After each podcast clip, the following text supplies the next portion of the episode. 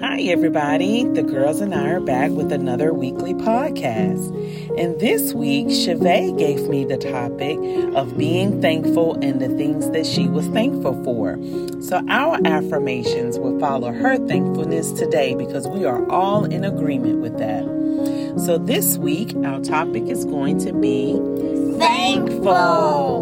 All right, my name is Shala. Introduce yourself, girls. My name is Shanice. My name is Shavay. All right, here we go. I'm thankful for Jesus. I am thankful for Jesus. I am thankful for Jesus. I'm thankful for my family. I'm thankful for my family. I'm thankful for my family. I'm thankful for my friends. I am thankful for my friends. I am thankful for my friends. All right, everybody, we hope that you have a great week.